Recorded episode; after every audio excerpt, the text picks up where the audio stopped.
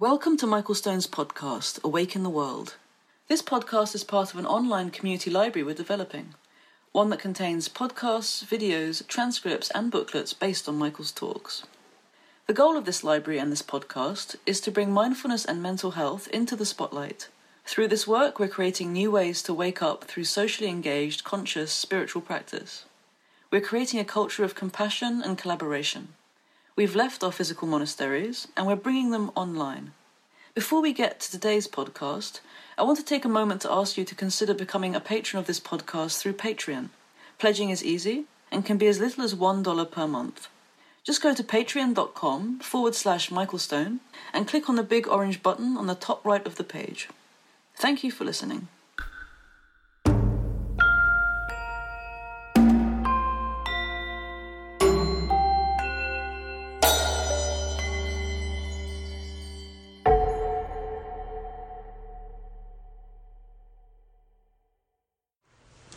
So, good evening. It's nice to be here with so many familiar faces.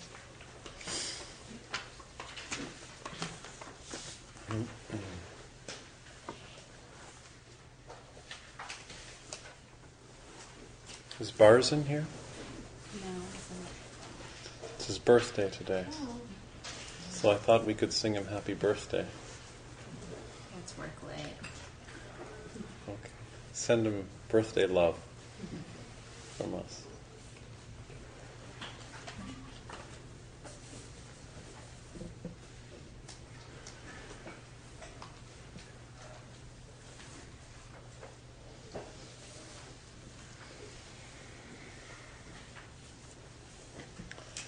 So, um, last week I gave a talk about a 13th century Japanese Zen teacher named Eihei Dogen.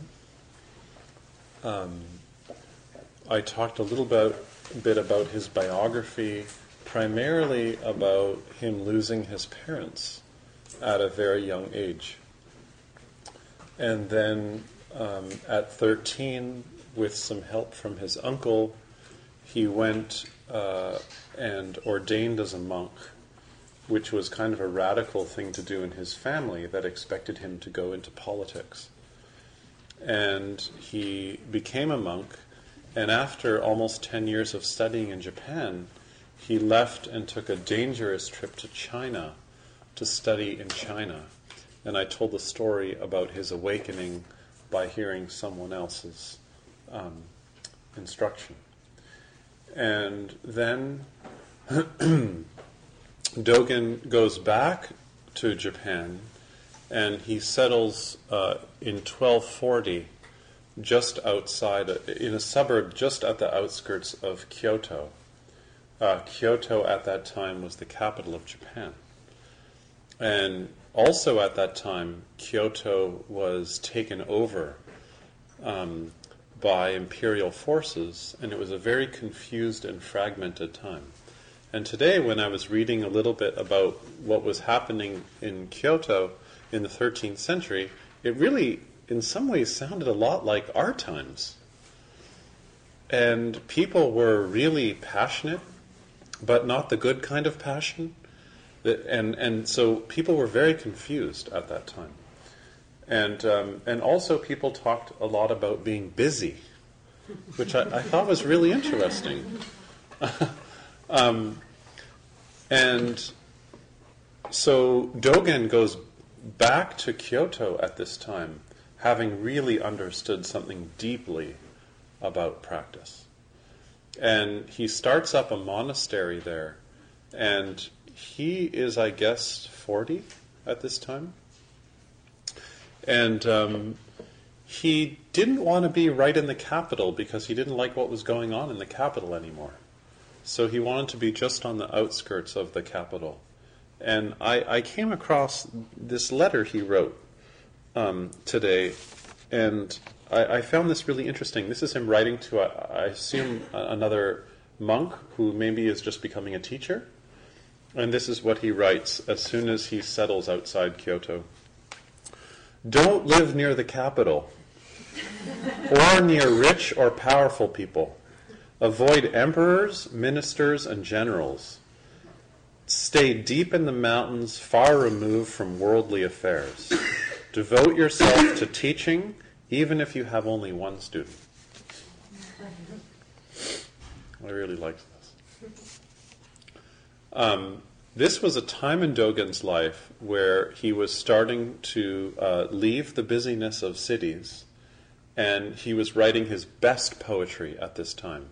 And his writing in this decade is the most elegant writing because it's before he leaves this area and goes further out into the mountains and starts um, Eiheiji, which is a monastery s- still working now.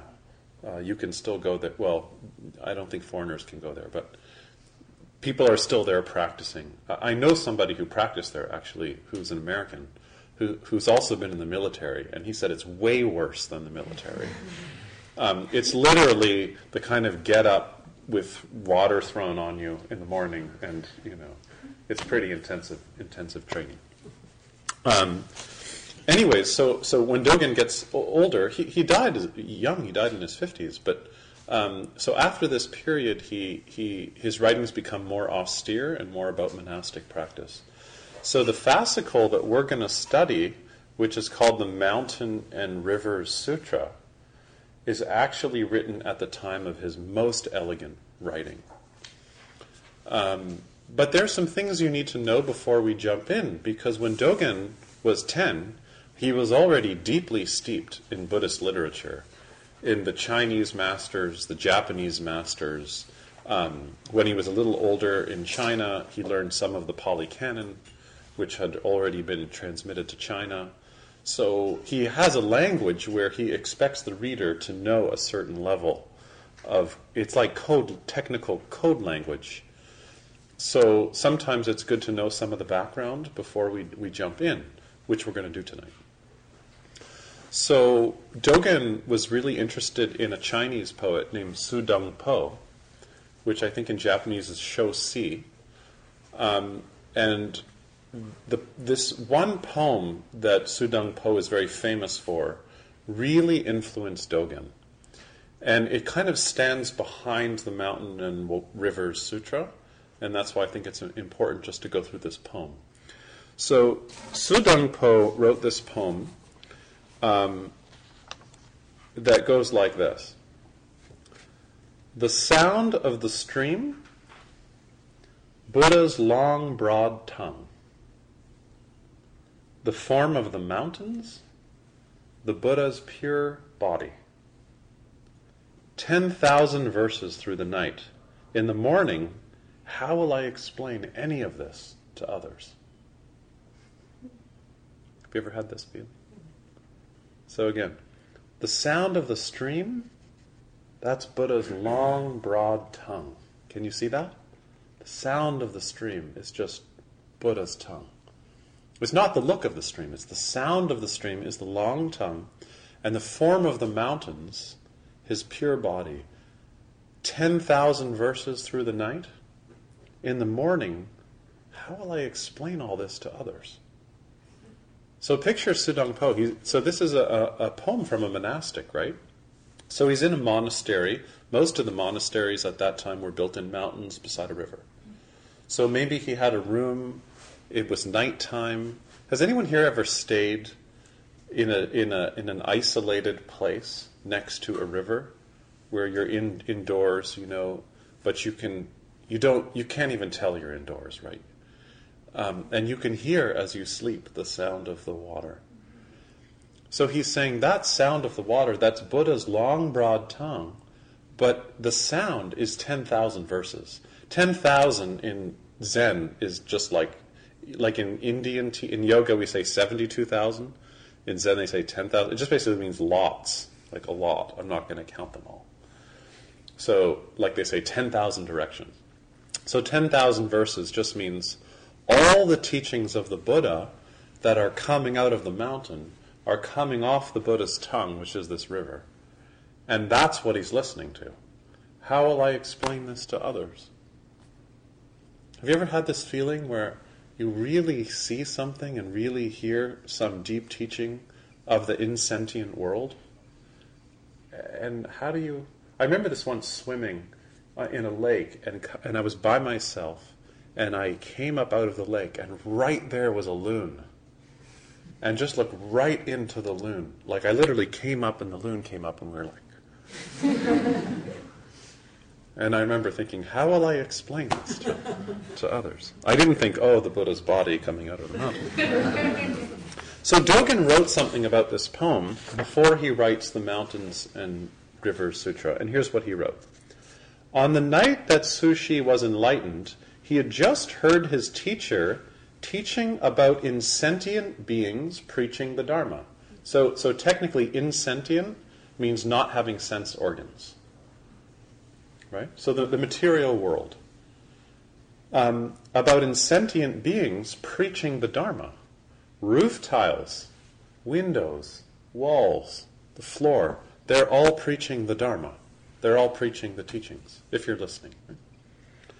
His teacher's words did not instantly awaken him, but when the sound of the stream hit him, it was as if the rolling waves passed through the air and enlightened him.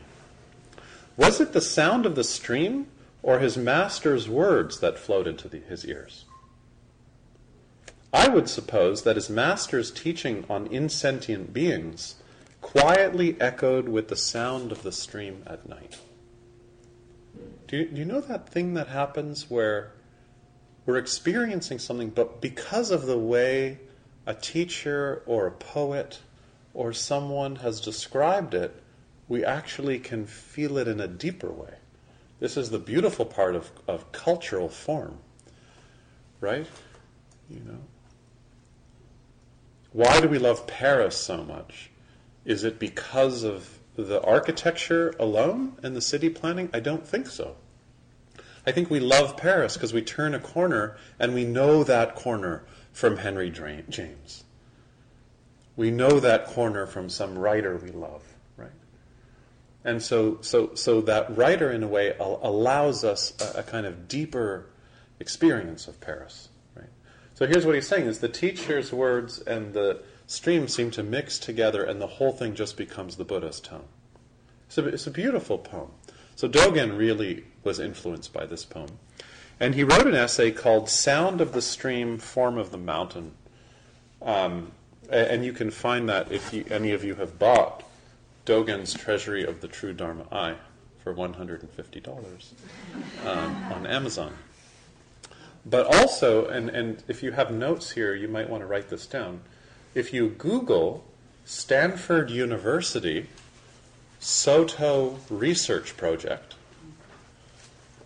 I, I was amazed to see that a group of scholars led by Carl Bielefeldt at Stanford University is translating Dogen right now, and they're putting it up all online. But it has so many footnotes that if you really want to go deep into this text, it's all there online. And, and I can't believe how good the trans. It's my favorite translation. I never thought I would read better than this one, which I paid $150 for. Uh, but but that translation has really surpassed uh, anything I've read of, of Dogen. You, you can just feel feel it can feel Dogen. So, anyways, uh, that's Stanford University Soto Research Project. When you type in Dogen, then you type in Shobo Genzo, which is the book that this comes out of, and, and then you can find it. So, anyways, save you some cash. I hope. So that there's more for the Dana. Dana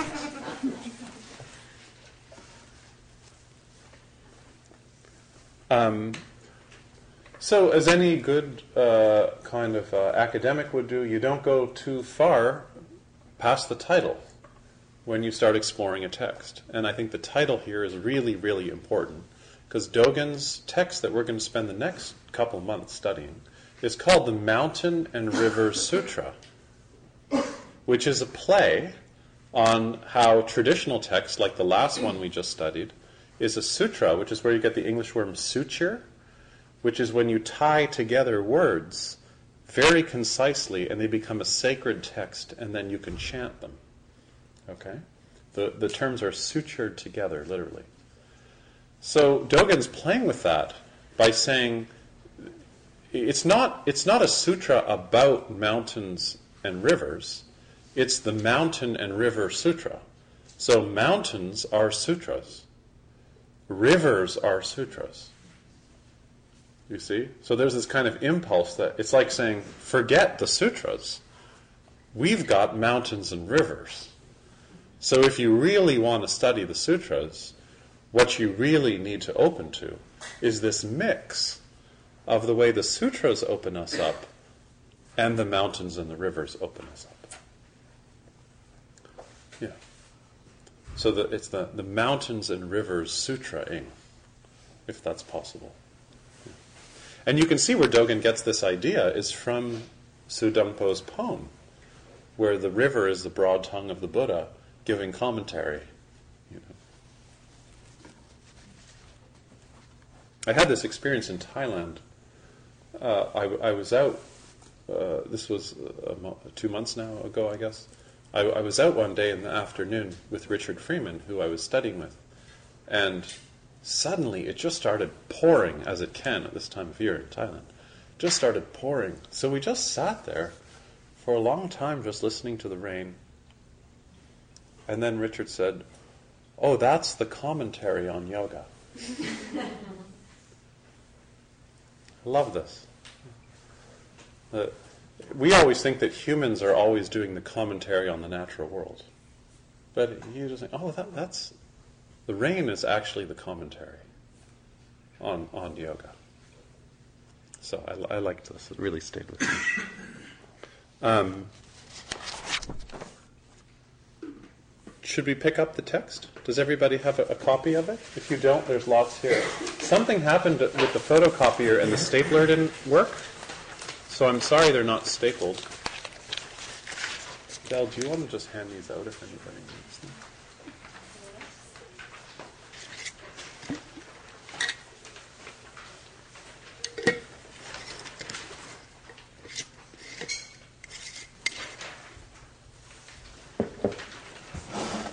So, he starts out, mountains, oh, here Kaz translates it not as rivers but as waters. He also changes the color from blue to green. I don't know why. Mountains and waters, right now, actualize the ancient Buddha expression. So, right now, mountains and waters are actualizing or they're expressing the ancient Buddha expression. This is an interesting thing, right? It's supposed to be humans that are expressing the teachings. But no, mountains and waters right now actualize the ancient Buddha expression, each abiding in its condition unfolds its full potential. So, mountains, when you think about a mountain, has anyone here ever spent time in mountains? So, a mountain, um, it just stands still. And, and it stands still uh, forever, right? Mountains really express stillness. I would say that if you're a city person whose nervous system is kind of fried from the grid, probably it would be really good to go into the mountains and, and be in hills, you know, and really feel the land, especially those of us in Toronto, you know, really feel the way land can just rise up so much bigger than us. It is so healing, isn't it? So he's saying mountains and waters right now actualize the Buddha expression. Um,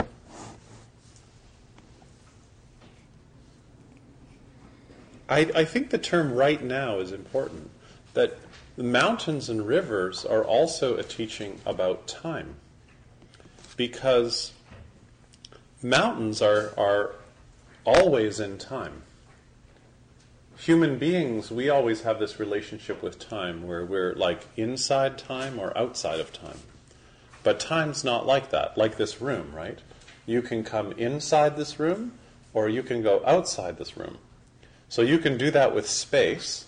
You can come inside or outside it, but you can't do that with time. You can't go. Time's not something you can go in and out of. So I think that term right now is really important. It reminds me of the Yoga Sutra, where the first line is atha. Right now is yoga.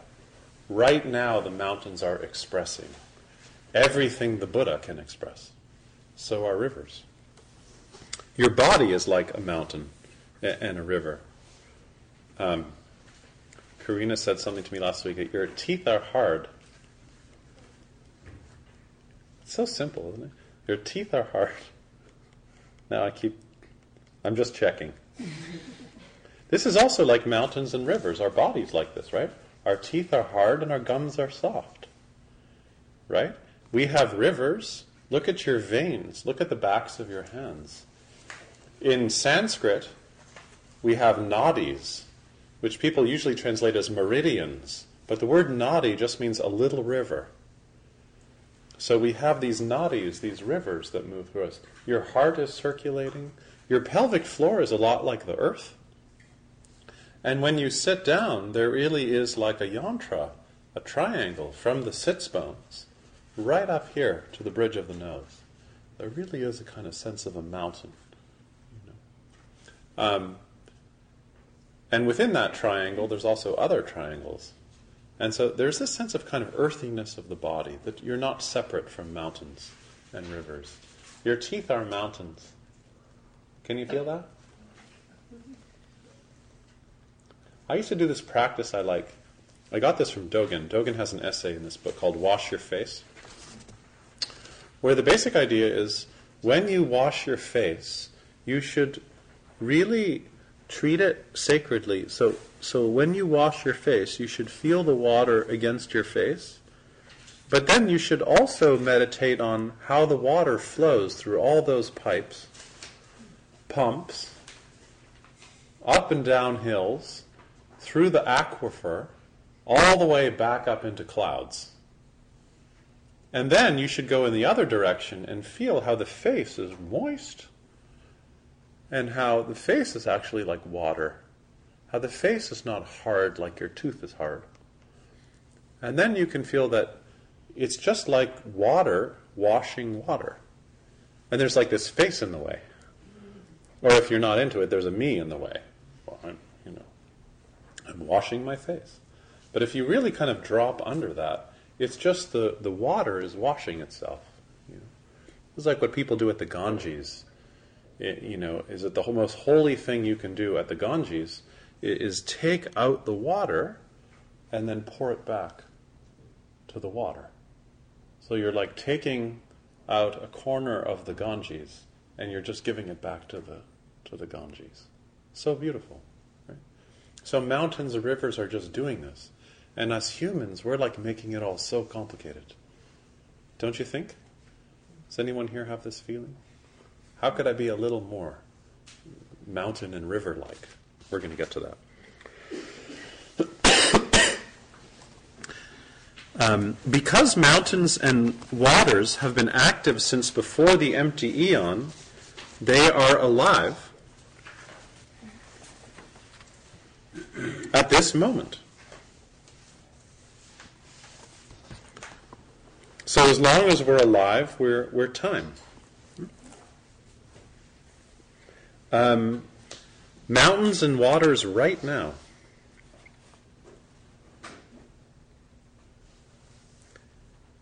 And then this next sentence because mountains and waters have been active since before the empty eon, they're alive at this moment. so last week I talked about how Dogen has this theme he uses a lot called Dharma position. This is where it shows up, where he says, you know, what's your position at this moment? You, you can only have a position at this moment, and that position is contingent and is constantly changing. So, in a way, he's setting up for a kind of change of logic, where mountains and rivers are here for the time being, but they can only be for the time being. Like you. You can only be here for the time being.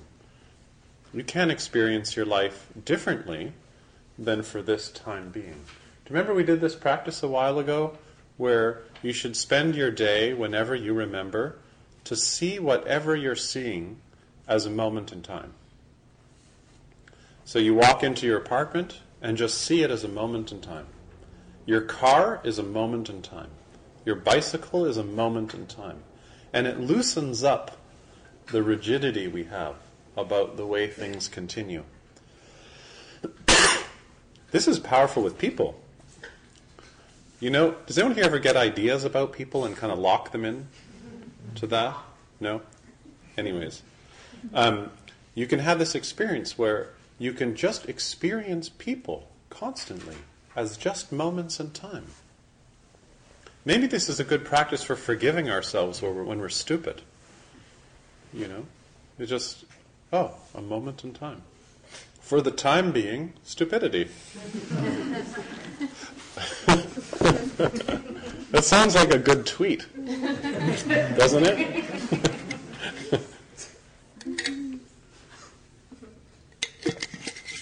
um, once when I was younger, I went to see this Tibetan teacher, and after the retreat ended, he was talking with, I can't remember who he was talking to. So he was talking to someone, and I, I always like hanging around at the end to hear, because that's usually when the best teachings happen.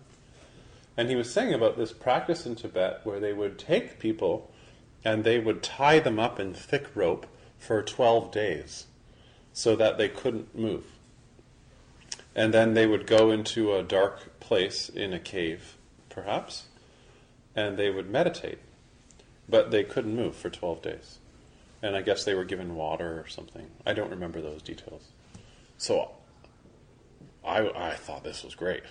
Like, I want, I'm going to do this. I'm going to try and do this. So, anyways, um, I couldn't go to Tibet at the time. So I decided to do this practice where I said, okay, Michael, um, sit still for 90 minutes and then have a little break, and then sit still again for 90 minutes, then have a little break. And I was going to do this for a whole day. I had just built the first center of gravity, which was a garage behind my house. So I did this. So I think it, I remember it wasn't even painted yet.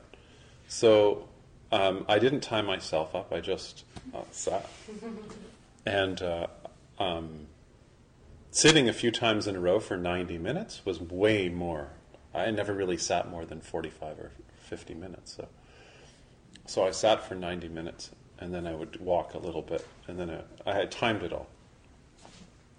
And uh, pretended I was in Tibet and then um, around the afternoon, this thing started happening where I was just in so much pain. So much pain. Because I was just taking short breaks. Anybody who sat for a long time, you know this, right? You just, so much pain. But then my eyes were closed and I, I just felt like just pain. But it wasn't like in a place anymore. It was just these sensations. And then um, there was some kind of like construction sound. I don't remember exactly. It was like trucks and just lots of commotion outside for a few hours. And then, so there was pain and there was all this commotion outside. And the commotion came and it went, and the wind came and it went. It rained. There was more construction sounds, more trucks, pain. And all this was going on, sitting, hour and a half break, hour and a half break. Relentless pain, actually. And then it was the end. And I opened my eyes, and when I opened my eyes, the room wasn't separate from me because my eyes had been closed almost all day. So, how I was experiencing pain was exactly the same way that I experienced the room if this makes sen- sense to you. Or like the commotion outside, none of it was in another place. It was all just, uh, I don't even want to say it was here, because it also wasn't here. It was just uh, what awareness was watching.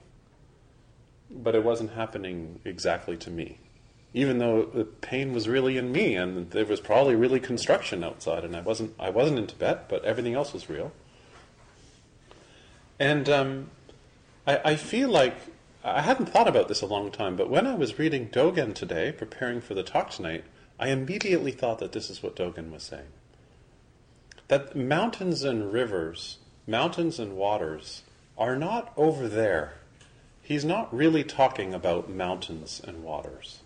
We can get, like, the environmentalists are all like, yes, we have to leave the cities, we have to move. Dogen's right. It's all about the mountains and the. I think what he's saying is that mountains are uh, uh, they're a mask, and mountains mask what they stand for, which is the infinite. Mountains don't end, they are from beginningless time. Rivers don't have a beginning, they're from a beginningless time. In the same way that your life is like this, your life doesn't really have a beginning yes, you might have a story, you came from these parents, your parents would like to tell you that story, and so on. But actually, when you experience yourself, you experience yourself like a mountain experiences itself. You experience yourself through this mask that you have a beginning, and you also experience yourself as being beginningless your mountains and your war and your kindness and you're your mom and you're your dad and you're also uh, nothing and everything. And I don't mean it in that way where people like trip out and go,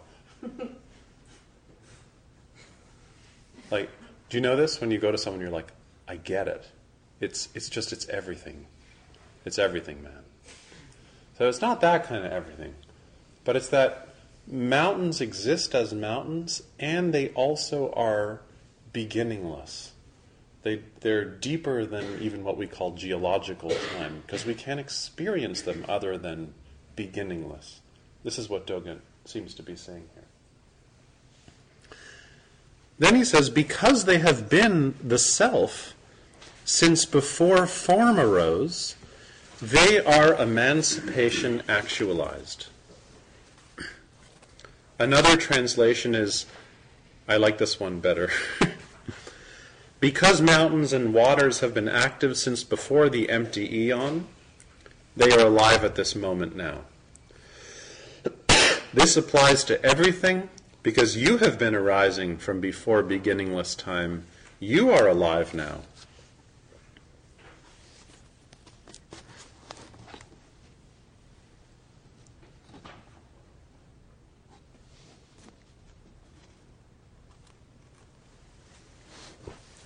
Because mountains are high and broad, their way of riding the clouds also extends from the mountains. Their wondrous power of soaring in the wind comes freely from the mountains. Priest Daokai of Mount Furong said to the assembly, The green mountains are always walking. A stone woman gives birth to a child at night. I love this code language, you know. Green mountains are always walking. So he was just saying how still the mountains are, and then he's saying, but actually, mountains are walking.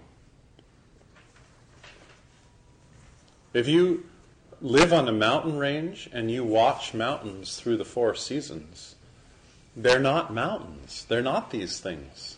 They're walking, just like we're walking. If you know somebody for a long time, they're not a thing. He's not the person I married. Right? They're walking. Uh huh. Just like you're walking, like everything's walking. And a stone woman can't give birth to a child. Right? She's a stone woman. So he's saying, and a stone woman gives birth to a child. He's trying to push your imagination.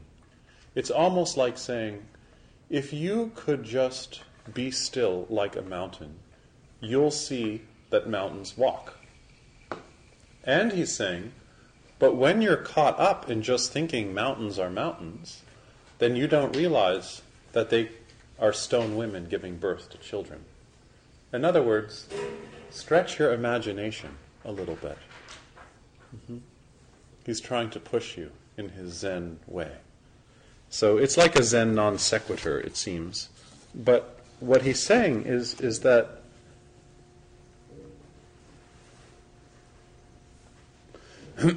we have a very conventional way of seeing our lives. We think that mountains are just these still, heavy things. Hmm? But mountains walk, they crumble, they change. If you ever walk on a path in a mountain, it's crumbling under your feet. That's how the mountain walks. Um,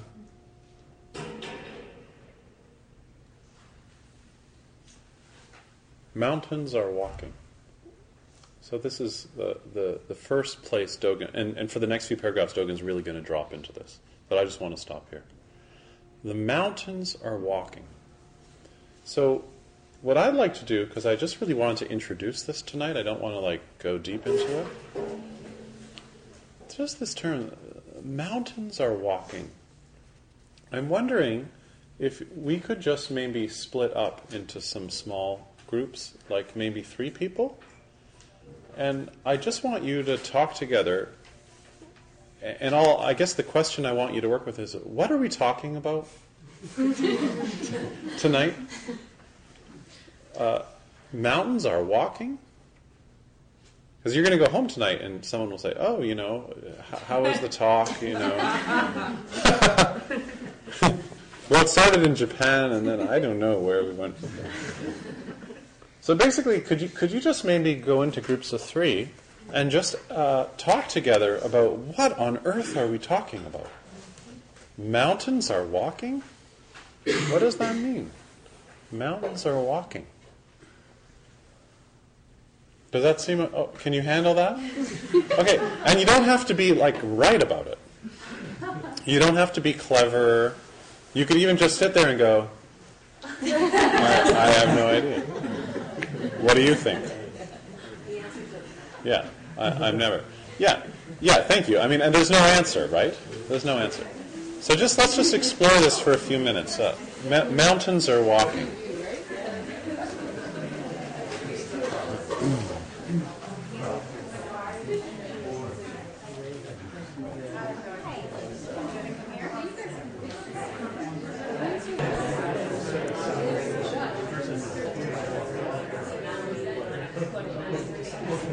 I make an opportunity.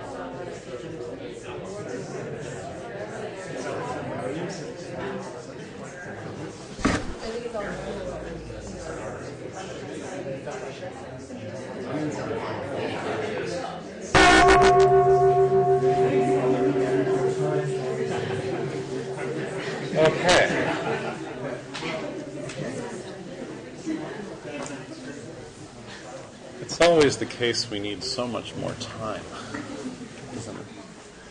Or it's the case I can't I had to speak to somebody. I came here like to get away from people. You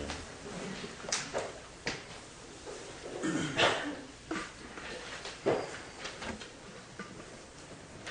We, we take our way of seeing things, sometimes our conventional way of seeing things, so for granted. So Dogen really is playing with language here to try and just get us to see a different way. Maybe it's the same thing we do when we meditate, right?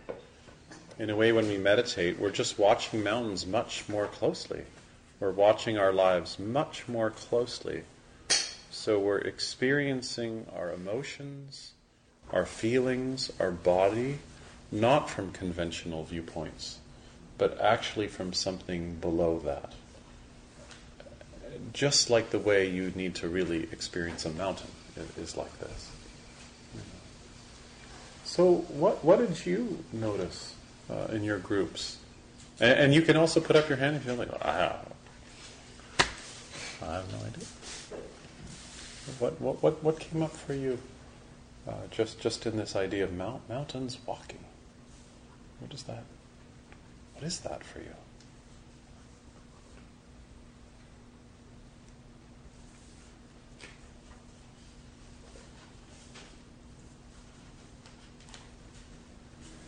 For me, it's it's an invitation to throw a wrench into the thing that might seem the most solid Here's something we're, we're saying it's the most solid thing you can imagine.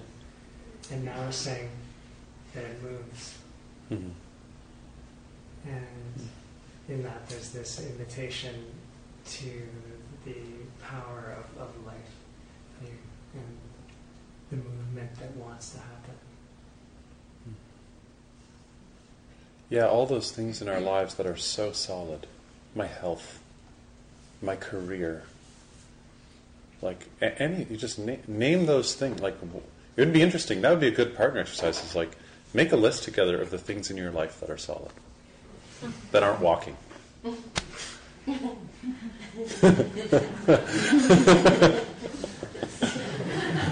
no one's going to come back next week. Somebody else. Yes, Sebastian. I think that the title too, um, in thinking of the mountain and the walking, I couldn't help thinking about the rivers. Uh-huh. So uh, it was difficult to think of a mountain walking without thinking of the rivers. Yeah. And the river is always flowing, the mountain always staying still, and that dichotomy, but He's inverting they're it. always together Uh-huh. and flipping them around back and forth. Yeah.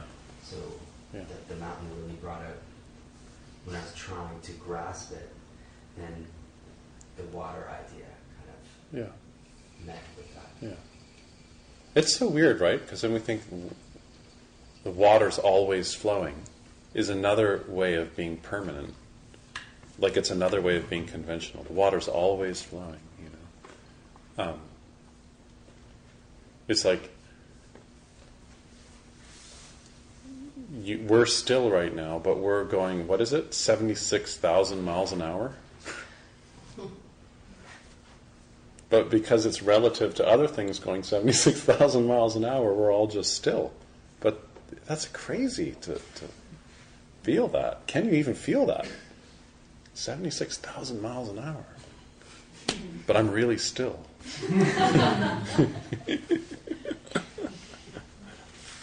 yes. One of the things we talked about is a mountain that appears really solid when you look at it from a distance, but Yeah. then when you get up close, you can see movement of trees or pebbles or other things. Yeah. And um, the other thing that someone else in the group said that I found interesting was, well, it changes when clouds go over it and cast shadows. So it's not just the Uh-huh. mountain itself, but it's the surrounding thing, things Interesting. are around it. Yeah. Yeah, like is the mountain separate from the shadow that's cast on it? For a painter, it's not. That's that's really interesting. Or your life, right? Like you, when someone casts a shadow on your life. You ever get this when like someone's you know just does something, and like you just feel it for days, you know, just the way someone cuts you off or somebody else. Uh, we um we said how like it was kind of like a, a cycle, like a, the years, kind of like a mountain walk, like a the green mountain, specifically like in the climate, like it's like the mood, um, it's changing through the year, and then Yeah. um, she mentioned how like but the mountain is still like still under like this change Uh-huh. of seasons under. Yeah. So visually, you can really see the season and the color, Yeah, and then it shifts. But underneath it, it's still the same. Yeah. But then we came to the conclusion it probably isn't the same. underneath, Yeah. Because Yeah. it shifts and Just changes and Yeah. tectonic plates and yeah, it's moving.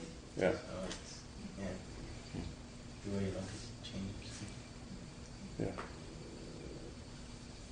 Yeah. I was uh, thinking about uh, how things are different at different scales. Uh-huh. And if you think of, if you take a long enough time scale, the mountain doesn't so much walk as it flows like a river, Uh-huh. because it's gradually grinding or being worn away, and the sand, Yeah. gravel, the rock is, is flowing off the mountain into Uh-huh. the valley, and filling it up, Yeah. and ultimately filling up the oceans and getting pushed back into the mountains. Uh-huh. If you, if you step back far enough uh, to a har- far distance scale, like a long-term time-lapse movie, Yeah. you would see the mountain kind of bubble up and flow away. Yeah. Mm. Julie, did you ever hear that? Yeah, I was actually going to say a similar thing Uh-huh. about, well, we were, we were discussing uh, what the form, like what a mountain is before it's formed. Uh-huh. You know, what the form of a mountain is without its form. Yeah. Um, so, and that led to like this idea of like a long time scale, and a mountain doesn't ever just exist as this thing. Like it builds up through geological shifts, and then it also degrades over time through geological shifts. So it's again this idea of like it's not ever one constant shape. Yeah. If you look at a long time scale, Yeah. then it is always doing Yeah. this like fluctuating. Hmm. Yeah. Um, I'm still trying to work this out in my head, but Uh oh. You're not going to like Dogen very much. but it keeps making when I keep coming back to the idea that what makes a mountain a mountain, you know, and Yeah. I guess maybe because I was reading uh, recently on an emptiness, and I was like, what is that all about, you? Mhm. But I'm trying to kind of bring it to the idea of the mountain is that when do we decide that a mountain is a mountain? If I'm looking from afar, maybe it's a mountain, but I'm really that close, like somebody else was saying, Yeah. you know, maybe it's just pebbles falling and just see little ants. And if I was just sitting here not realizing where I'm sitting, maybe I feel like I, I wouldn't even recognize it's a mountain. So Mhm. just kind of taking the pieces apart and saying, like, Yeah. what is it that I'm making a conception of this is a mountain? Right. Yeah. Christiane. Um, for me, it's sometimes hard not to feel like grief right now, knowing that the mountain is walking. Uh-huh. Yeah. For, for any of you who are on the online precepts course, we do these videos. And so a video I did, yeah, I did a video yesterday where I interviewed Simone, who many of you know, who's a practitioner and also a psychotherapist, about um, possessiveness. How, how do, why, why, what's the psychology of possessiveness? Right? It's a mountain. And she, and she had this really interesting interview. So that behind possessiveness is the inability to really feel grief. I thought this was really interesting. To, to really be held in a way where you can feel grief.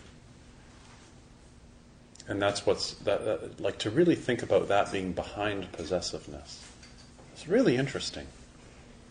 And um,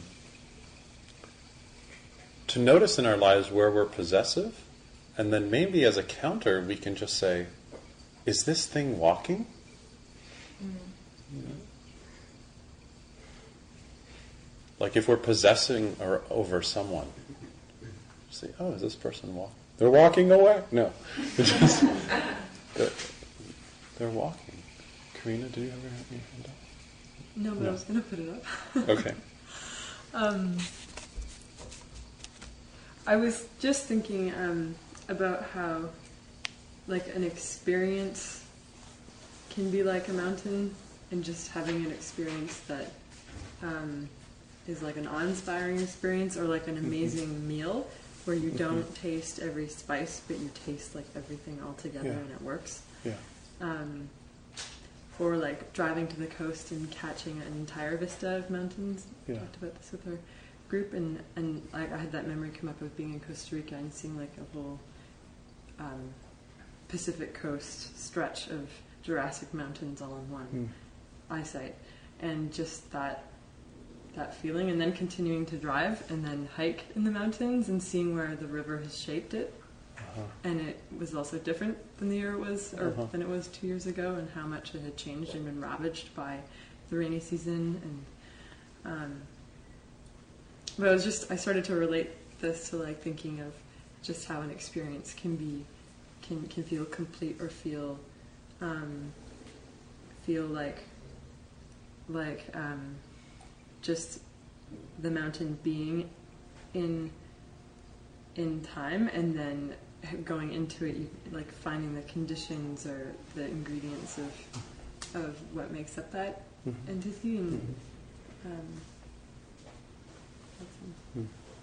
I- I'm just thinking of. I guess I was thinking so much about time and how it's it's like like the frame of of um, a piece of film, and then like all the pieces, hmm like the frame before and after. All the photos that make it up. Yeah, Yeah. and then just like the fullness of each Uh huh. piece of that. Hmm. Well, may, maybe we, we could uh, turn this into some homework. Would that be okay if, if everybody got homework? No. Patty's like, no. I'm so busy. My life is so miserable. Don't give me any one more. Um, so when we're meditating, I, I think that one of the things we're doing is we're kind of looking out for when things aren't walking. Right? Some some rumination starts, and we start to really feel that that, that thought is so real. You know? Or some sadness comes up and it's just heavy. It just feels like that's a that's the a mountain, you know. Or, or, or grief, you know, that that's just real, you know. And it is real. It's real and it's awe inspiring, like a mountain is awe inspiring. But it's also walking. And I think one of the things that really develops in meditators over the years is this ability to just kind of sit down in the middle of anything and just to, to experience what's showing up as walking, as, as movement. Because we just develop this skill. We don't even know we're doing it, but it's just this ability to just kind of be in what's happening with f- more fluidity. So maybe uh, I would encourage you to do this not in your formal meditation practice, but during the day, just to look at things as walking. So you can introduce a mantra, and the mantra is walking. Walking. And just when you see like a building that you like, or uh, a streetcar, or, you know, things that seem permanent, Rob Ford, you know, you just see Rob Ford, and you just go walking. You know? Yeah. So, so yeah, maybe maybe there are things we're doing in our life where we're also not letting things walk away. When I interviewed Simone, she said there's really like two kinds of possessiveness. One is like the possessiveness where, you know, you really go into kind of like excess with it. You know, like I can just eat as much as I want to eat. You know, there's no limit. And there's the excess that's aggressive, which is um, I'm going to really control everything I'm doing, which is also another kind of you know possessiveness, which both, uh, according to her idea, which I, I really ha, uh, has been working on me, is a kind of defense sometimes, uh, just against walking. Just that everything's walking. Maybe the places in our life that have the most pain or where there's ghosts are places where just there's no walking happening. Um, so, d- does this sound like something you could try just during the day? Just a mantra, just walking. And sometimes it just won't mean anything. And you'll be like, oh, this is how I felt on Tuesday night when you said go into groups. and then sometimes it'll be like, you know, maybe you do this with your kid when they're going to bed, you know. It's, you know, walking, you know, play, play, play around with this. Maybe there's some kind of app that could just like remind you walking. I don't know. Anyways, we could design a little, little walking app. So, that's your homework. Yes, Lana. I have an app. Every time you hear uh, the bicycle bell, I like using that one. Every time you hear a Like bicycle? a bicycle bell thing. Uh huh. Oh, it's like a timer. It's a bicycle bell? Yeah. Oh. So, yeah, and it just goes on random times in the day? Yeah. Oh, I love that. Okay, so there you go. So every time the bicycle bell goes, just walking, and whatever it is you're like, com- you know, obsessed about or whatever, just walk. Okay, good luck. We will try this. again next next week, and maybe we should finish chanting.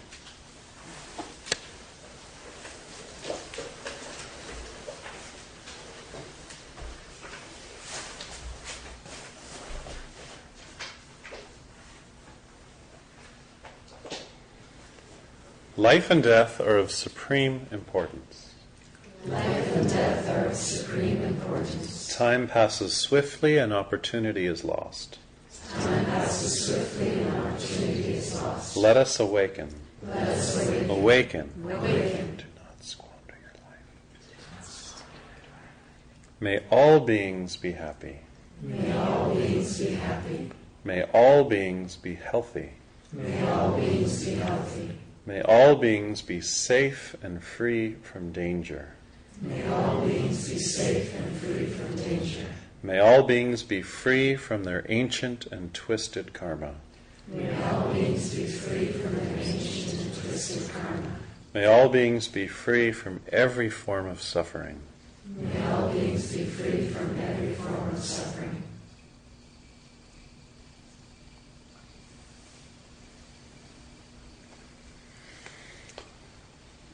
Thank you so much for being here tonight.